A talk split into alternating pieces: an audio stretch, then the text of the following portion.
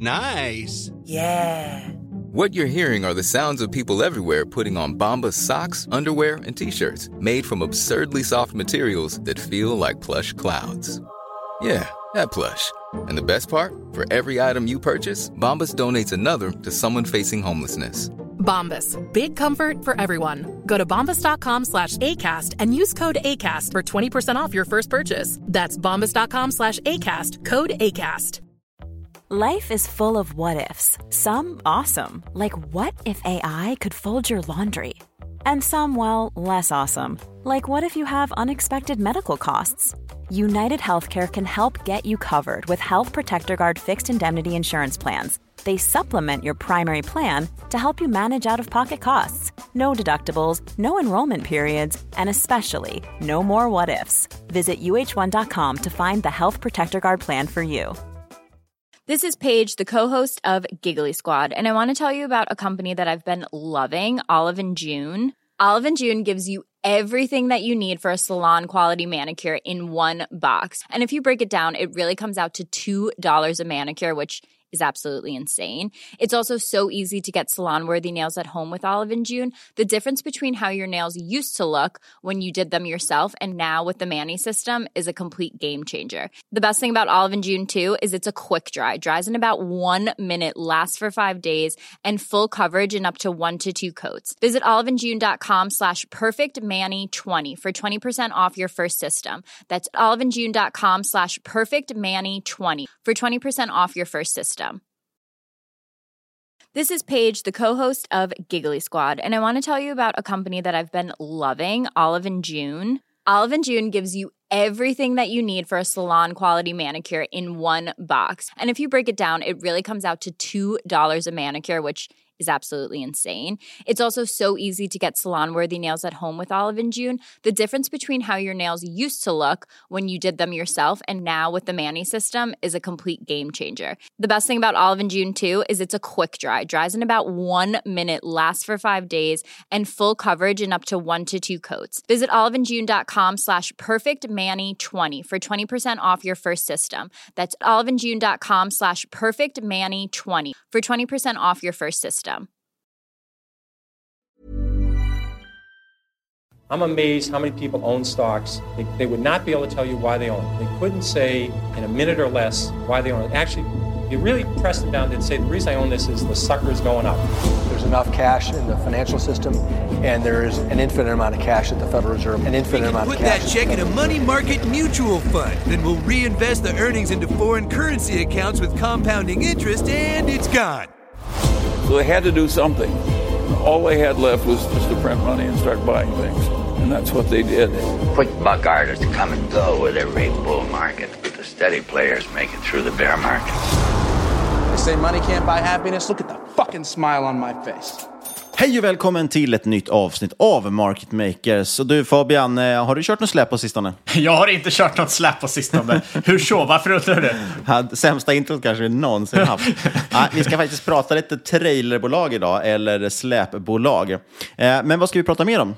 Ja, det blir ett packat avsnitt här. Eh, som ni vet, det enda jag kollar på nu för tiden är ju olja, så vi ska prata lite OPEC. Eh, men vi ska även prata om centralbankernas potentiella konkurs. Eh, vi ska också prata lite om e-kronan och lite andra intressanta saker. Så det blir en blandning här, makro, olja, tech. Lite Ja, och gillar alla. man inte olja så kan jag ju meddela att de här släpen vi ska prata om går förstås att köra med en elbil också. Så har vi det sagt. Något annat vi måste ha sagt, jag tänker att vi hoppar rakt in på dagens avsnitt, men något annat vi måste ha sagt det är att det inte är någon rådgivande rekommendation som pågår i podden. Vi berättar om vår process, hur vi tänker, gör alltid en analys och glöm aldrig att alla investeringar är förknippade med Risk.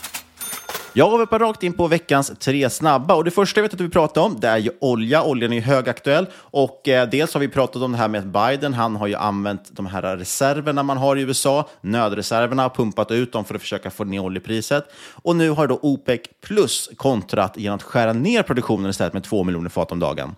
Vad innebär det här Fabian? Ja, eh, det är ju så.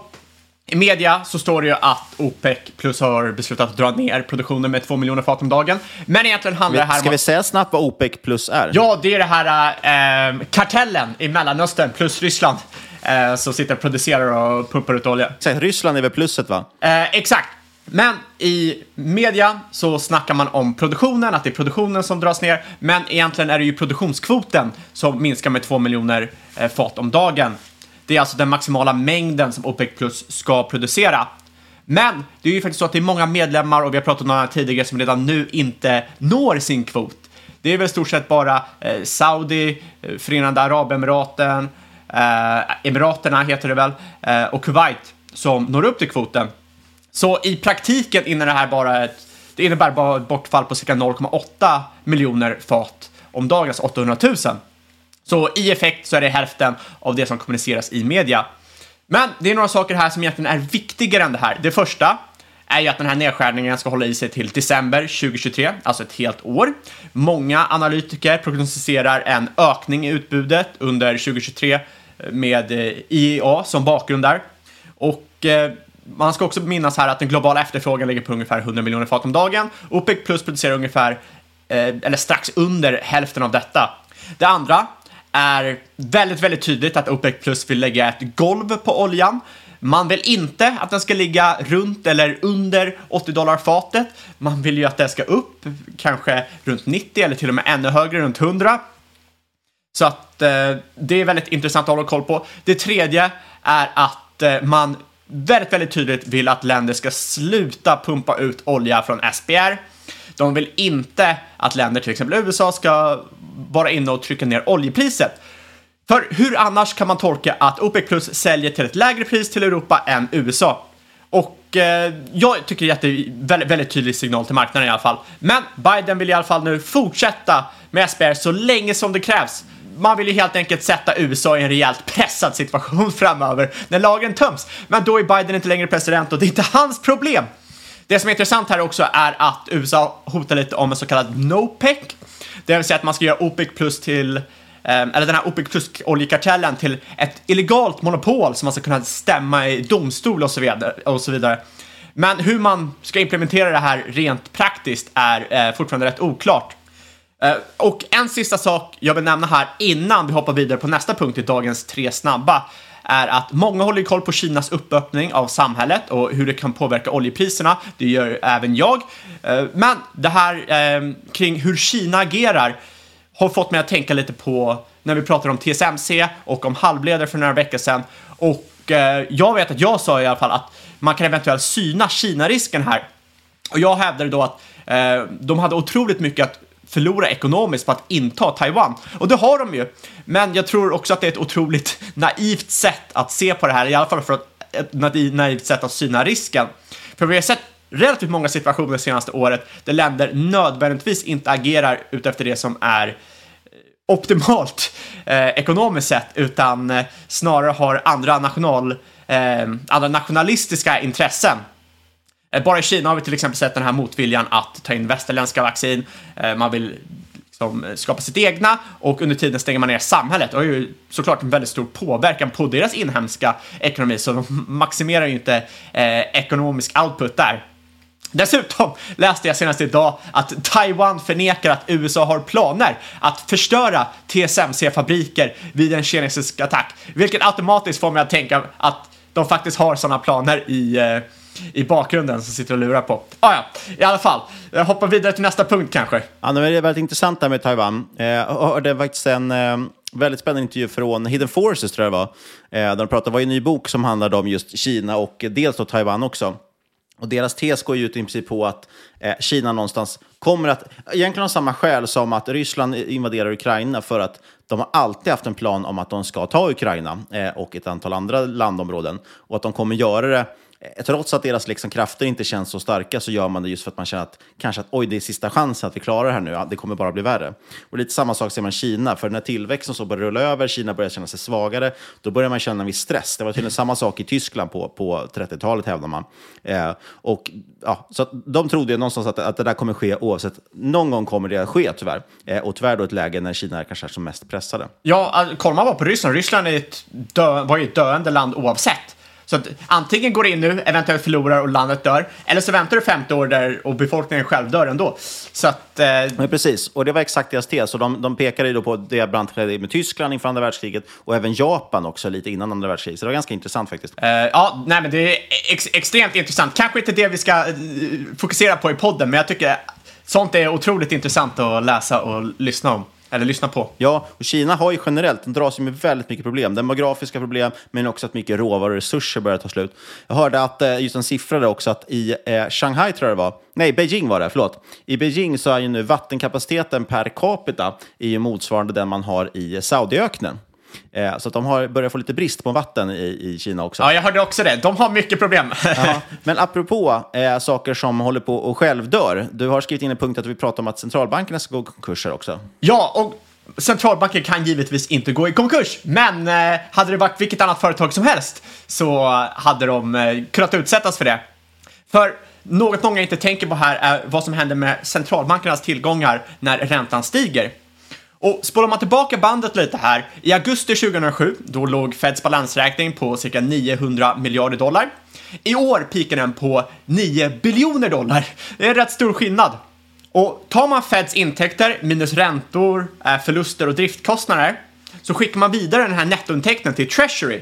Så eh, lite pluspengar där. 2021 drog Fed in cirka 120 miljarder i räntor skickade vidare strax över 100 miljarder till Treasury.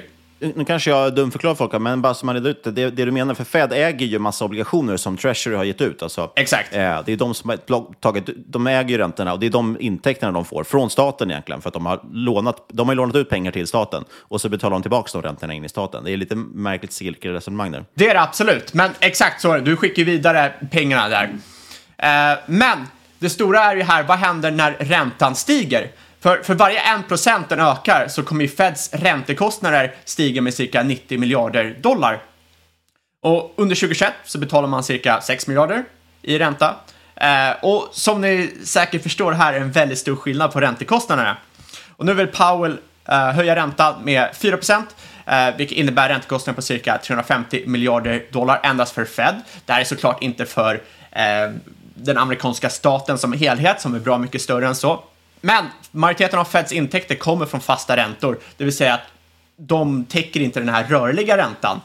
Eh, och man ser redan nu, Feds intäkter är redan i år, eh, eller nettointäkterna är negativa och det kommer troligtvis bli ännu värre när räntan fortsätter stiga.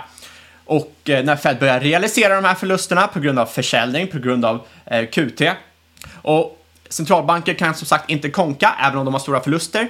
Men det de kan göra är att printa pengar för att offsätta förlusterna från negativa räntespreadar, eh, förlusterna på sina balansräkningar och så vidare. Och eh, i och med det här så blir det en allt större sannolikhet att vi kommer se eh, framöver Eh, en pivot av Fed till slut, som många tror, där du kommer hamna i ett otroligt intressant läge där inflationen stiger samtidigt som du har QE. Det är intressant. Man pratar ju väldigt mycket om att centralbankerna kommer behöva göra en pivot och, och svänga om helt enkelt och börja sänka igen, eller åtminstone stoppa höjningarna och QT eh, när någonting i systemet går sönder. Så har det ju varit historiskt varje räntehöjningscykel, att man höjer, höjer, höjer tills någonting går sönder. Till exempel fastighetsmarknaden eller någon del av finansmarknaden. Någonting pajar liksom, märker man. Ja, eller som du såg i Bank of England nu. Ja, men precis. Och deras långdaterade obligationer som är 50-80% på tre kvartal. Ja, och, och många lyssnare minns säkert också bara för något år sedan här när eh, kreditmarknaden i Sverige frös till så det inte gick att få ut krediter. Och många fastighetsobligationer och så vidare sjönk liksom, eh, som en sten. Och, och, så det är en del, liksom, att de kommer behöva stoppa någonting sönder. Men någonting som man inte kanske tänkt så mycket på, som du säger, det är dels det här eh, just att, att man i princip går i konkurs som centralbank, att, man, alltså, att det blir så pass stora förluster. Det är ganska intressant. Det andra som man också måste tänka på, det är att som sagt, i slutändan, det man köper när man på köper, gör kvantitativa lättnader, man köper ju statsobligationer, det är ju statens finansiering man tänker täcker upp och betalar egentligen med tryckta pengar. Och slutar man ge staten finansiering, någonstans tar ju då eh, då kommer marknaden också kräva mycket högre räntor för att vilja köpa obligationerna. Eh, och desto mer räntorna stiger, desto dyrare blir det för staten. Så det är väldigt, väldigt problematiskt också för en högbelånad stat, det här med att man höjer räntor och drar ner på kvantitativa lättnader. Så det är också en del som kan gå sönder, som inte alla tänker på. Och det är rätt många stater nu som har över 100% BNP-belåning. Eh, och det är då de här svårigheterna kommer. för då, det, det, blir inte lika lätt att bara köra på QT, köpa tillbaka och höja räntan, för det slår väldigt, väldigt, väldigt hårt mot den egna staten. Ja, och, och det är verkligen intressant. Och, och jag, jag bara tänkte, jag såg en jäkligt intressant grej, apropå att vi pratar väldigt mycket makro just nu och att många överlag pratar väldigt mycket makro just nu. Det finns en anledning till det också. Eh, jag såg en intressant graf där man pratar om att just att ingen just nu bryr sig om enskilda aktier i princip. Alla, eh, tittar man på till exempel volymen för optioner, eh, hur mycket optioner köper folk? Eh, antingen för att skydda sig eller för att de tror på uppgång då förstås. Tittar man på volymerna där så ser man jättetydligt från fram till årsskiftet 22 så har det varit ungefär lika mycket att man köper optioner mot index eller köper optioner mot enskilda aktier. Man vill spekulera i upp eller nedgång på aktier eller upp eller nedgång på index. Men jättetydligt trendskifte från årsskiftet 2022, när liksom just makro blev superintressant, så har i princip volymen för enskilda aktieoptioner blivit liksom icke-existerande, medan eh, optionsvolymen för index har blivit enormt mycket högre. Vilket betyder alltså, det man menar då, att de, nästan alla just nu håller på att köpa optioner på Eh, index. Framförallt att man vill skydda sig från nedgångar med optioner, men också en del som spekulerar uppgång. Och, och, och det här kan man då peka på att det tyder väldigt mycket på att folk eh, ja, helt enkelt syft, fokuserar mycket mer på makro och helhet och tänker index snarare än att man håller på och, och labbar med enskilda aktier. Och så såg jag också, apropå samma tes, just att korrelationen också mellan tillgångar har stigit till samma nivåer som vi såg i coronakraschen. Så ni kommer säkert ihåg det, i coronakraschen så gick ju liksom korrelationen mellan olika tillgångsslag upp till, ja, den var ju närmare 40-45 procent någonting. Vilket betyder att allting föll. Det spelade ingen roll om ett bolag kommer gynnas eller inte av corona, utan man sålde precis allting. Det var ett likviditetsevent där alla får ut pengar. Och så höga nivåer har vi inte sett. Jag tittar på till exempel en graf som går fram till millennieskiftet och vi har aldrig sett ens i närheten så höga nivåer. Förutom nu då, 2022, när vi också kommer upp på över 40 procent. Så vi är uppe på coronanivåer när det gäller korrelation med tillgångslag. Och det där är ganska intressant att ta med sig, för det betyder att marknaden fokuserar väldigt mycket på makro. Marknaden säljer av precis allting oavsett hur de faktiskt enskilda aktierna går. Man fokuserar på makrobilden, inte på enskilda aktier. Eh, det är intressant, dels för att veta var marknadens fokus ligger, men det är också intressant för det säger väldigt mycket om att man kan göra ganska bra enskilda aktieaffärer. För om du lägger tid på att titta och hitta enskilda aktier så kan man ju också då faktiskt få en mycket större edge mot marknaden. Du kan göra en stor skillnad mot vad marknaden gör och det är det som brukar kunna skapa avkastning. Absolut, och bara för att vi pratar eh, mycket bearish, mycket makro, så det är väl som jag har sagt förut, man ska alltid försöka hitta det positiva i makrot, hitta ställen där du kan få positiv avkastning. Jag är fortfarande väldigt, väldigt lång. Jag är nästan 100% lång. Det är bara för att det finns otroligt intressanta trades man kan ta nu. Eh, många bolag som handlas till negativt EV på eh, en, två år ut. Men precis, och så är det ju. Fokuserar marknaden väldigt mycket på index och på in, liksom indexnivå, då blir det mycket lättare att generera alfa. Sen kan det ju klart gå sämre än index också, men det är också väldigt, mycket lättare helt enkelt att avvika mot index. Och det är ju någonstans det man vill uppnå kanske som investerare. Och, ja, och innan, innan vi hoppar vidare på nästa punkt vill jag bara nämna, och jag kommer inte ihåg om jag nämnde det förra veckan eller inte, men jag tycker det är så intressant. För du nämnde ju 2020 här och det stora 2020, eller om det var början på 2021 i den här, eh, den stora coronatraden, det var ju liksom alla meme-stocksen. Det var ANC, det var GameStop och så vidare. Men nu verkar det som stora memen för retails är eh, att shorta Eh, för man ser ju nämligen att ProShares Short S&P 500 ETF, alltså en ETF för att blanka det största amerikanska indexet, eller ett av de största amerikanska indexen, har en rekordinflöde av pengar från retail-investerare. Och det, det, är inte samma sak som att gå lång. Och det känns som väldigt, väldigt många kan bli väldigt, väldigt squeezade här. Verkligen, det känns som upplagt för ett riktigt rejält rally uppåt när alla ska ställa sig på kortsidan. Eh, efter man haft en liksom 20-30% nedgång redan index. Men du, vi hoppar tillbaka till centralbanken lite grann. Ja, och eh, jag läste en väldigt intressant artikel av Pippa Malmgren här om dagen. Ja, det är hennes riktiga namn. Eh, Svensk ättling. Svensk ättling, exakt. Hennes pappa heter Harald Malmgren, men är också amerikan. De har varit rådgivare åt åtskilliga presidenter, eh, så de har lite eh, pondus. De vet liksom vad de snackar om när det kommer till geopolitik och om staten och så. Men de skrev en väldigt bra, artikel om digitala centralbanksvalutor, till exempel Riksbankens e-krona och så vidare.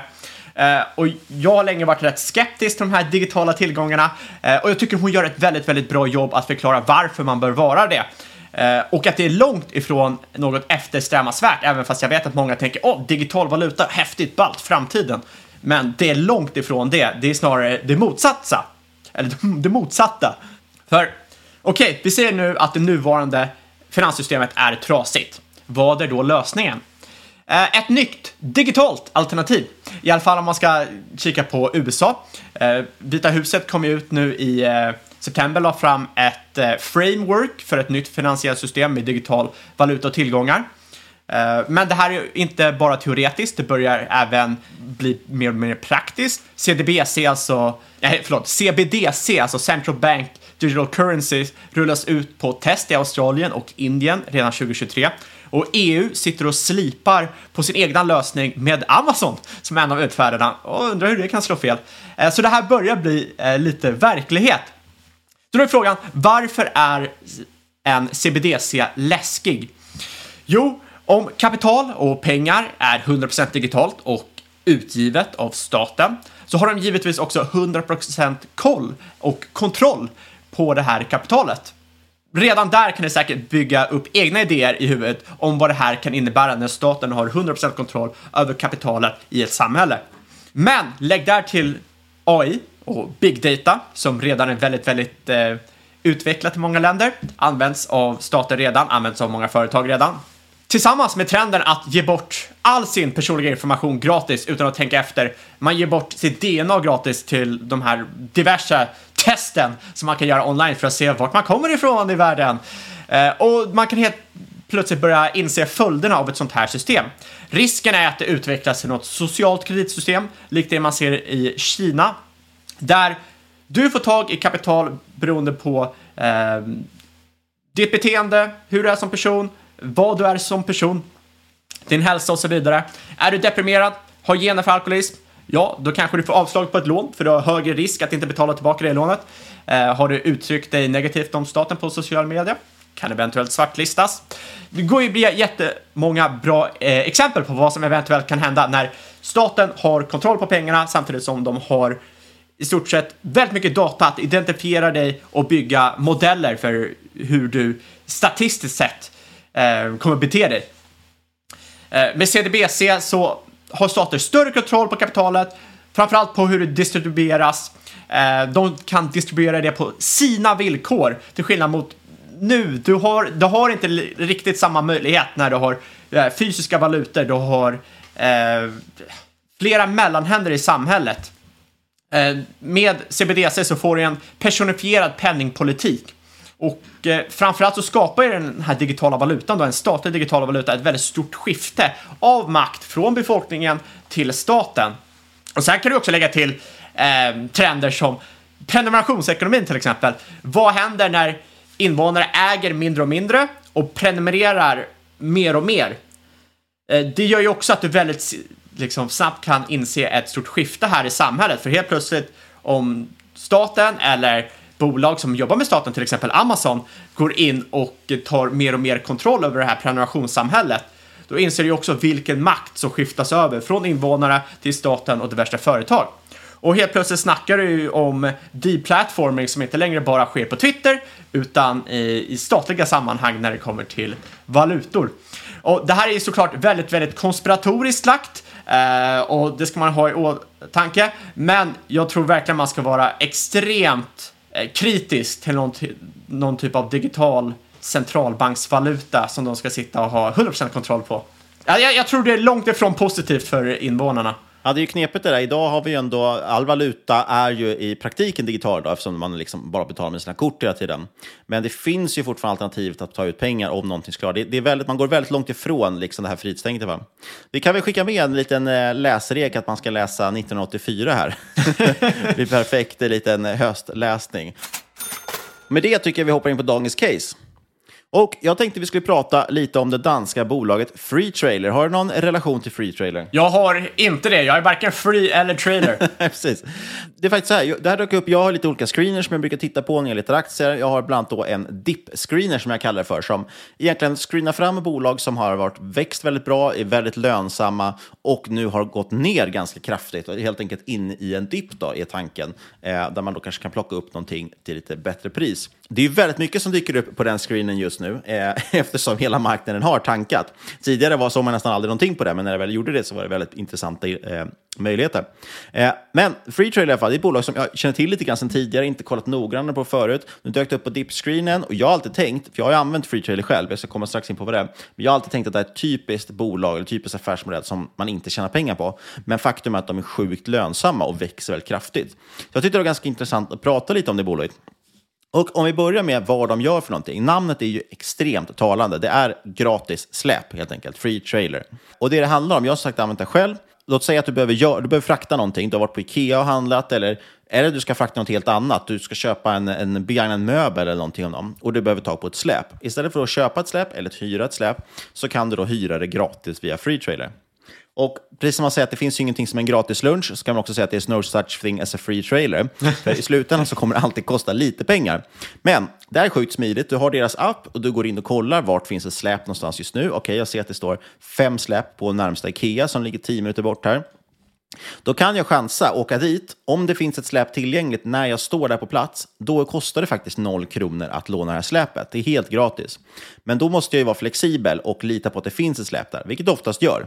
Men vill jag då istället vara säker på att släpet finns, ja, då kan jag betala några tior för att då reservera. Jag pröjsar 49 spänn eller kostar nu. Då vet jag att släpet kommer finnas där väntandes på mig klockan 15 när jag vill hämta upp det, säger vi. Vill jag dessutom hyra det längre tid, då tillkommer det, då börjar vi prata hundralappar istället per dag som du ska hyra släpet, så då blir det såklart lite dyrare. Sen, även om du tar ett gratis släp så tillkommer förstås en försäkring, eller det kommer som ett alternativ. Vilket gör då att varenda gång jag i alla fall använder free trailer så lägger jag ju till den här försäkringen. kostar det några tior och då vet jag att jag slipper ersätta hela släpet om något skulle hända. Så att i slutändan får de alltid in lite pengar ändå oftast, men det går som sagt om du vill att göra det helt gratis. Och oavsett blir det alltid sjukt billigt. Det tar mig 5-10 minuter att åka och hämta ett släp, det kostar mig några liksom, tior och så har jag då släpet hela dagen sen och kan jag använda det. Framförallt är det väldigt smidigt om du till exempel är och handlar på Ikea och inser att oj, det här får jag inte in i bilen eller så. Och då, är liksom, då kan Ikea säga att vi erbjuder gratis släp via free trading. Det som också är väldigt intressant med det här, det här är faktiskt, de, de lägger fram, alltså säljer in sig själva som ett teknikbolag. Och det är faktiskt ett teknikbolag. Ett tag i tiden, när de noterade sig 2018, då var det faktiskt lite snack om också att det var ett IoT-bolag. Men det snackar man inte så mycket om idag längre. Oj, oj, oj. Internet of Things. För det de tog fram, förut behövde man ju ha någon form av, själv, eller förlåt, någon form av station där man åkte till och någon hjälpte dig låsa upp släpet så, så att inte folk snodde släpen. Men de utvecklade då en egen lösning som de kallar för Freelock. Och det är helt enkelt ett blåtandstyrt lås som man sätter på släpen. Och sen har de tagit fram en app som, så att hela liksom, processen är eh, helt, helt digital. Du slipper någon handpåläggning, så du liksom betjänar dig själv helt enkelt i appen. Och det är väldigt smidigt. Du följer en guide steg för steg där det står att först ska du kontrollera om den här är hel, kontrollera om den är hel och så trycker ja den är hel, ja den är hel så att du vet att det har varit i schysst släppet. Du får fota av det så det ser fräscht ut. Och sen sista du gör är att du liksom bara trycker på en knapp och då låser låset upp sig eh, via bluetooth. Funkar sjukt smidigt faktiskt. Och sen kan du använda släpet, lämna tillbaka det och då gör du en liknande guide där du säger att allting, ingenting har gått sönder, du fotar av att det ser okej ut och sen låser den sig igen och så kan nästa person ta upp den. Det, så det här är liksom ena intäktssidan, att man får intäkter från kund. Sen är det också som så, eh, som jag sa Ikea till exempel, Ikea är ju en av de största kunderna hos Free Trailer. Eh, och varför är då Ikea kund hos Free Trailer? Eh, jo, men det är helt enkelt för att Ikea, Eh, de vill slippa hålla släpen själva. Free Trailer kommer ju säga att vi kan ställa dit 15 släp på er parkering. Ni får er logga på eh, och då har ni en möjlighet att ge era kunder gratis släp. Så det är liksom en win-win. Kunderna får marknadsföra sig lite. Jag vet faktiskt inte hur mycket pengar de får in för det här, men de måste ju få lite grann för den här marknadsföringen också. Eh, jag tror inte att det är där den stora pengarna men, men jag har faktiskt eller jag har inte riktigt sett någon exakt siffra på det. Men det, är ganska, det hade varit ganska intressant att se. Men de har alltså sådana kunder, så det är liksom Ikea, Elgiganten, Pelicon, Self-Storage, den typen av kunder där man, eh, när det gäller de här self-storage-grejerna, då är det att man åker till sitt förråd, ska hämta grejer, oj, jag behöver ett släp för att få hem det, eller ett släp för att få dit det. Men också sagt, Ikea, Elgiganten och så vidare, de här affärerna, då handlar det om att du vill kunna köra hem grejer. Och sagt, sjuk win-win eftersom Ikea då i det här fallet får, kan erbjuda gratis släp och Free Trailer får en intäkt från att de hyr ut sina släp. Och de slipper stå för parkering och så vidare. Allt det finns ju redan hos Ikea. Det här bolaget funnits ganska länge nu ändå. Eh, grundades 2004, växt kraftigt sedan dess. Från liksom en liten startup till idag då, där det faktiskt är ett internationellt bolag. Etablerat i princip hela Norden, eh, plus då Tyskland också. Vi kommer återkomma till det. I genomsnitt, de har 700 000 kunder ungefär årligen, så det är sjukt mycket folk som använder det här. Tittar man på historiken, Börsdata har faktiskt lite längre historik än IPO. Eh, de har sju år tillbaka kan man titta och då har man haft 15 procents kagger från 2016 till idag. Så man växt i snitt 15 procent per år i omsättning. Då. Men senaste åren har den här tillväxten accelererat rejält. Man låg närmare 20 kaggar om man kollar de senaste fem åren och de senaste tre åren så är man över 20 procent. Så det växer väldigt kraftigt och dessutom de senaste tre åren har man vänt över till lönsamhet och nu gör en kraftig, kraftig lönsamhetsförbättring varje år. Vilket gör att vinsten har exploderat liksom senaste året. Så det, det betyder ändå att det är rätt många som väljer att pröjsa för, för sin free trader. Ja, det är faktiskt väldigt många som betalar för sina släp. Och jag trodde ju någonstans eh, förut faktiskt att det här var mer liksom, klassiskt riskkapital, backat bolag som förlorar pengar på varje uthyrt släp. Men de tjänar väldigt stora pengar på det här. Och det bygger på att de har så extremt hög uthyrningsgrad, det vill säga släpen är i princip jämnt utlånade. Eh, det finns alltid viss marginal, liksom. dels för att man hela tiden lägger till nya liksom, partnerskap, nya butiker som som får släp, eh, men också måste det finnas lite släp att få tag på. Eh, men jag återkommer till de exakta siffrorna när vi tittar på, på Q4, eh, senaste rapporten som kom. Eh, vi backar tillbaka lite grann till, eh, till bakgrunden istället, till, bolaget. Aktien kan jag kort nämna, den noterar på Spotlight Stock Market, trots att det är ett danskt bolag. Ticken är Free 3 TR, alltså Free TR. Och börsvärdet är på knappt 300 miljoner danska kronor, så det är inget jättestort bolag. Eh, 500 ägare på Avanza och över 3000 på Nordnet. Det är lite intressant. Det brukar vara tvärtom på de flesta bolag vi kollar på. Så brukar det vara fler ägare på Avanza än Nordnet. Men det är antagligen för att det är danskt bolag jag på, så är det väldigt många danskar kanske som gått in och investerat i det här. Så att, Eh, Det är nog exakt därför det är fler på Nordnet faktiskt. ja, vi, kan inte, vi kan inte leda det i bevis, men eh, vi får nästan utgå från det. Och som sagt, man har jättefina kunder. Ikea är en jätteviktig, stor strategisk kund, men man har också massvis med andra välkända kunder. Jag sa Pelikan, jag sa Elganten, men man har också Blomsterlandet, Mekonomen, Ica faktiskt, och även Coop. Så att, väldigt, väldigt intressant. Och just det här, det som har varit nyckeln är ju den här Freelock och den här digitala plattformen, att man kan låsa upp låset utan att liksom behöva ha en person på plats. För det har dels dragit ner personalkostnaderna enormt, man har väldigt få personer som faktiskt behöver jobba med släpen. Eh, man, när man behöver kundservice så bara ringer man in till dem, får snabb betjäning och så kan de hjälpa en liksom, på distans. Man gjorde ett test faktiskt när man höll på att utveckla det Freelock, alltså det här blåtandslåset. Då testade man på ett danskt Ikea-varuhus och då såg man att uthyrningsgrad, eller uthyrningen ökade med 50 procent tack vare att man inte behövde gå liksom, och få hjälp med släpet, man kunde göra allting själv. Eh, det är en ganska, ganska markant skillnad. Eh, och sagt, noterades 2018 och då, där kan vi ta med oss, just med internationella expansionen, eh, så sa man just inför noteringen att vi ska e- expandera till Tyskland, vi ska expandera till Finland och Benelux, som det så fint heter, alltså Belgien, Nederländerna och Luxemburg. Och det här skulle göras inom tre år, alltså till 2021. Det har man inte riktigt lyckats med. Eh, corona skulle jag säga är det som har satt käpparna i hjulet. Men Tyskland håller man på med. Och i övrigt är man ju inne i Danmark, Sverige och Norge. Och just att man har det här liksom, IT-konceptet gör att det blir väldigt lätt att skala ut i världen internationellt. Eh, och framförallt är det ju att man har internationella kunder. Just Ikea som jag sa är en väldigt strategiskt viktig kund. Och det är helt enkelt för att man använder i princip Ikea som språngbräda in i nya marknader. Så nu när man ska in i Tyskland, då har man börjat med att etablera sig i Tyskland, eh, tyska Ikea. Eh, och det är ganska enkelt, för du har ju partnerskap med Ikea, du snackar med bara tyska Ikea, får ut släpen och sen när man ser att det rullar på och funkar bra och du har etablerat kontakt och fått lite intäkter, då ganska snabbt kan du börja nå ut till andra partners i de länderna. Så hur har det gått då med den här internationella expansionen? Eh, Tyskland rullar ju på riktigt starkt, eh, säger man i årets Q4. Man har just nu 27, eh, förlåt, 26 stycken Ikea-platser klara, så 26 stycken Ikea-varuhus. Eh, och tack vare den grunden nu säger man att man kan expandera ytterligare då i Tyskland. Eh, men det stora problemet man slog i, det var att det var 2020 man gick in i Tyskland och då slog ju coronan till. Och man har haft lite leveransproblem och så, men det verkar rulla på aningen bättre nu. Finland och det här Benelux då ser vi inte röken av ännu. Eh, och apropå geografi så kan jag nämna att uthyrning, uthyrningen just nu är fördelad på de här liksom fyra marknaderna på så sätt att man har Danmark ungefär hälften av uthyrningarna, Sverige står för en tredjedel, Norge runt 10 procent och Tyskland bara 1 procent drygt. Så att man är väldigt små i Tyskland. Däremot är det intressant eftersom man pushar in så mycket släp, man har 3 procent av släpen där, men bara 1 procent av uthyrningarna. Lite sjuk siffra för övrigt, när man redovisar länder i årsredovisningen, eh, så berättar man att i Sverige har 3 procent av alla över 18 år använt free trader någon gång. Det är en ganska fascinerande siffra. Det är I Sverige är det sjukt hög användningsgrad på det här. bra i- imponerande faktiskt. Ja, och samtliga marknader växer, för det var mitt lite stora frågetecken. Okej, bygger allting på internationell expansion eller kan man växa på de marknader man har?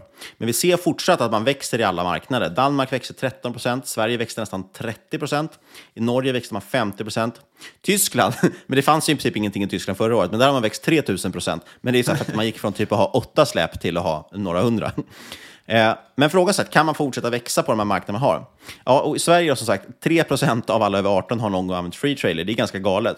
Så man är väldigt stora. Men trots det så säger man att vi har en jätteliten del av marknaden. Och man uppskattar då, det är ju deras egna uppskattning förstås, man uppskattar den totala potentialen i Sverige är fyra gånger dagens nivåer. Ja, vad, vad är alternativet? Är det att ja, glida till en bensinmack och hyra? Och det kan ju vara jäkligt stökigt. Och det är rätt dyrt. Ja, precis. Det är det. Eller köpa eller låna någon polare. Sen finns det också de här, jag tycker det är intressant, det finns ju sådana här one-way-släp eh, också.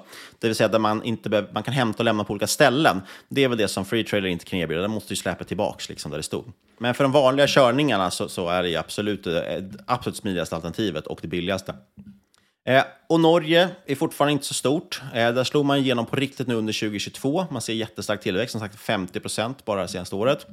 Eh, och i Tyskland var det 2020 där som man gick in och corona ställde till det ganska mycket. Men man ser en enorm potential där också.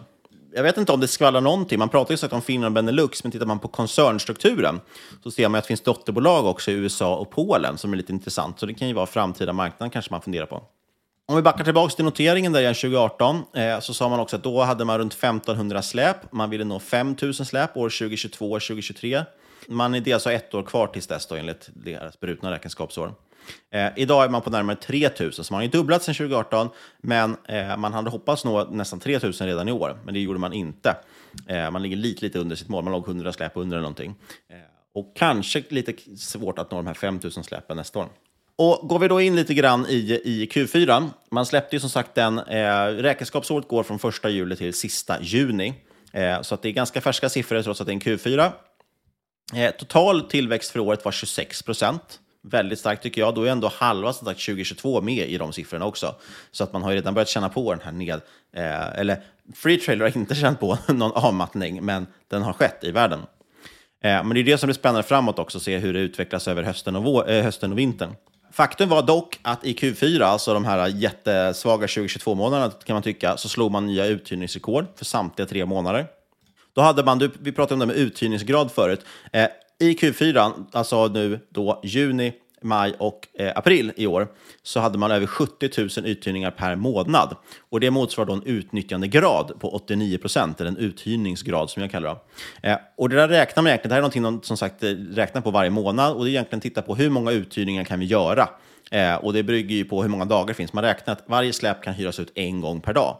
Så tar du eh, har ungefär 3000 släp och du har 30 dagar, ja, då borde du kunna hyra ut då 90 000 gånger. Uh, uppger de hur lång snitttiden är som man hyr? För jag antar att de flesta inte hyr en hel dag. Jag antar att de hyr några timmar. Ja, precis. Det har jag inte sett någon siffra på. Så rent tekniskt så kan man ju hyra släpet flera gånger. Så det kan ju vara så som du säger, och det förklarar ju varför det ofta står fler släp där. Det är inte så att 90% av släpen är borta hela tiden. Eh, utan det bygger antagligen på att folk, som du säger, man kanske lånar det 50 minuter och sen ställer tillbaka det. Eller man lånar en timme eller två och ställer tillbaka det. Eh, och då räknas ju det som, då har du gjort en, en, uthyrning på den dagen. Och sen kanske samma släp hyrs ut. Så, så, så eh, om det hade varit riktigt effektivt så hade man ju sett uthyrningsgrad över 100% Ja, så tolkar jag att man skulle kunna hyra ut varje släp flera gånger egentligen. Absolut. Och sagt, det man lyfter upp som lite problematik, det är att dels man har haft vissa leveransproblem, man inte får tag på tillräckligt med släp och så. Eh, och man störs också faktiskt av den svagaste kronan, eh, har varit väldigt negativ, eller väldigt negativ, den har varit marginellt negativ för bolag också. Det påverkar den, men trots det urstarka siffror. Som sagt var det drygt 20 omsättningstillväxt, samtidigt som resultat före skatt ökade närmare 80 Och det har att göra med att man just nu är inne i en fas där man gör enorma marginalförbättringar. Jättesvårt att veta hur långt de ska fortsätta. Men vi kan säga att rörelsemarginalen i alla fall, den gick ju från att den var negativ 2019, alltså för tre år sedan, till att gå upp till 4,5 procent 2020 och sen låg den på 11 procent 2021, alltså en dubblering drygt. Och nu är den på 17 procent, så nästan ja, en 60-70 procent ökning. Då. Eh, vinstmarginalen ligger på 13 procent idag. Eh, det finns inga skulder att prata om, superhög ROIC, fina marginaler. Alltså, så det är generellt liksom, verkligen ett kvalitetsbolag med väldigt fin tillväxt, väldigt fin skalbarhet, eh, bra exekvering, även om man inte riktigt kanske nått de här prognoserna man har velat nå. Eh, men man har ändå nått väldigt, väldigt högt. Och framförallt är det väldigt kul att se den här marginalförbättringen. Och den är väldigt nyfiken på hur långt den skulle kunna gå. Sen kommer vi till prislappen då, eh, avslutningsvis. Idag betalar man P 30 för det här. Det är ganska dyrt med tanke på marknaden. För ett år sedan hade vi sagt att det var billigt. PEG var, under 0,5. Så för ett år sedan hade vi sagt att det var superbilligt, det här bolaget, och solklar köp. Idag, när du kan få andra saker för liksom P 10, så är frågan om, om det är så billigt. Bara gör man ett enkel liksom, servettskiss, säger att vi räknar lite svagare. Vi säger att andra, första halvåret här nu då för deras räkenskapsår blir lite svagare, vilket det känns som gör som ekonomin mattar av. De kanske ändå når 15 procent omsättningstillväxt för det hela året. Man får en viss marginalförbättring fortfarande, från kanske 13 vinstmarginal till kanske 15 Då får man eh, 1,14 ungefär i vinst per aktie, danska kronor, då, och det motsvarar P 26. Räknar man lite mer aggressivt kanske man kan nå ner i P 20 någonting då. Men det är det här som är liksom knäckfrågan. Vad händer just nu? Hur mycket kommer vi använda släp? Det borde ju natur, natur, man tänker logiskt sett att det borde vara en viss inbromsning med tanke på att som sagt konjunkturen mattas av. Vi såg det, det var väl i, i morse, vi spelade in det här onsdagen 12, så vinstvarningen i Bygghemma Group. Eh, och det här har vi sett tidigare också, även från eh, Byggmax till exempel, att de här byggvarukedjorna som gick så extremt starkt 2020-2021, de får det nu jättetufft. Folk liksom håller i slantarna. Samtidigt, om, man nu ska, om, om optimisten ska kliva in så kan vi också argumentera för att vi har en ökad kostnadsmedvetenhet, vilket kanske ökar chansen att ta ett gratissläp. Dessutom kan man också hävda, som en eh, optimist, att det är inte så att du måste köpa nya saker på byggvaruhus för att behöva ha släpet. Det kan ju också vara att du faktiskt köper jag vet jag, begagnade möbler på Facebook Marketplace eller Blocket och så kör de med de här släpen. Så det är inte så att du måste eh, gå och handla nya grejer. Men jag tror ju för att det här borde gå lite hand i hand. Det känns inte som att man kan växa eh, hur mycket som helst.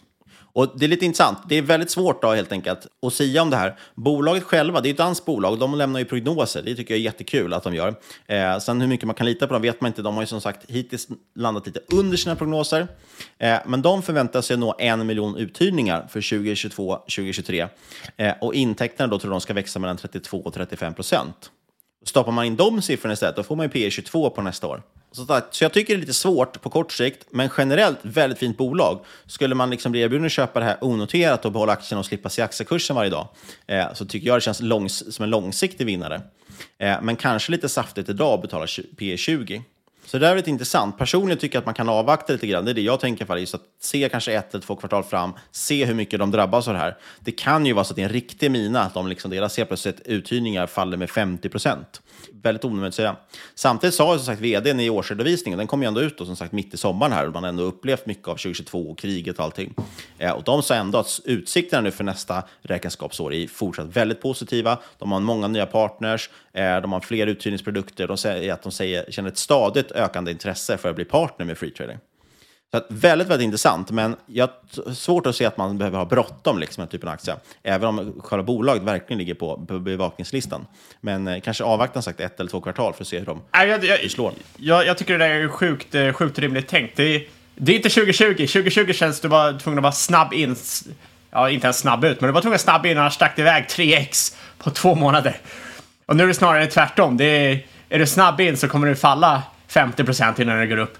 Um, men jag tror däremot man ska börja verkligen bygga ut sin uh, lista. Borde man kika på bolag man vill uh, handla in och framförallt nivåer om det faller, att man handlar oavsett om det kan fortsätta falla. Uh, och jag, framförallt eftersom man ser många som gör tvärtom, de lämnar börsen helt. Även folk som har, man har sett på Twitter och liknande, som har suttit och handlat i, i år, som bestämmer sig att de ska ta en paus nu. Det, det tycker jag känns helt Visst, om det, om det finns någon... Ja, det är väl lite som att köpa den här short ETF som du pratar om och börja korta marknaden nu. Eh, hur, hur pass mycket liksom, uppsida finns det kvar i den traden egentligen? Eh, exakt, men att bygga ut en lista, även om man inte känner för att handla de bolagen nu, bygga ut en lista man har koll på, man följer dem.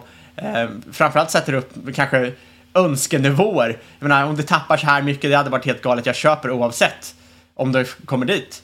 Eh, för då när man väl kommer till den punkten att de här bolagen faller, om du inte har satt upp en, liksom en fast punkt och håller dig till de kommer du ändå inte köpa. Då kommer missa nedgången som man brukar göra om man inte sätter upp de här nivåerna. Så att, eh, absolut, skapa upp en lista på massa bolag. Nej, och, och jag tycker ju liksom ett så pass snabbväxande bolag och som gör lönsamhetsförbättringar, då utvecklas ju vinsten så explosionsartat.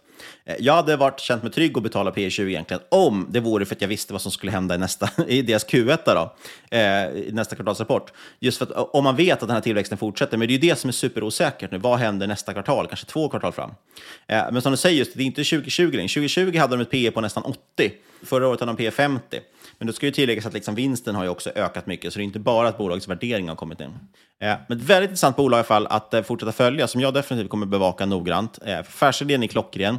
Eh, det är ja, nästa rapport kommer 24 november, på att säga, det är 43 dagar till rapport. det hjälper ju inte någon. Men nästa rapport kommer 24 november, så det är en dryg månad kvar. Så den ska jag absolut hålla utkik på i alla fall. Känns som ett riktigt familjefarsbolag tillsammans med bolag för häcksaxar och gräsklippare. Verkligen. Ja, det var dagens avsnitt. Lite e-krona, lite e-släp och lite centralbanker. Då har vi fått in nästan allting, va? Ja, för antingen tilltalar vi alla eller ingen. Det är så det brukar vara med de här avsnitten över tiden. Exakt. Och som vanligt lite innehållsdeklaration. Eh, Det är ingen av oss som äger aktier i Free Trailer, va? Nix. Eh, Och inget du hört i den här podcasten ska ses som rådgivning. Alla åsikter, vår egen eller gäst och eventuella sponsorer tar inget ansvar för det som sägs i podden. Tänk på att alla investeringar är förknippade med risk och sker under eget ansvar. Och glöm inte att kontakta oss på podcast.marketmakers.se eller på Twitter och aktier at marketmakerspod. Ibland kan det ta lite tid för oss att återkomma, men vi brukar alltid återkomma. Och lämna gärna en recension på iTunes. Precis. Och sist men absolut inte minst, stort tack kära lyssnare för att du har lyssnat. Vi hörs igen om en vecka.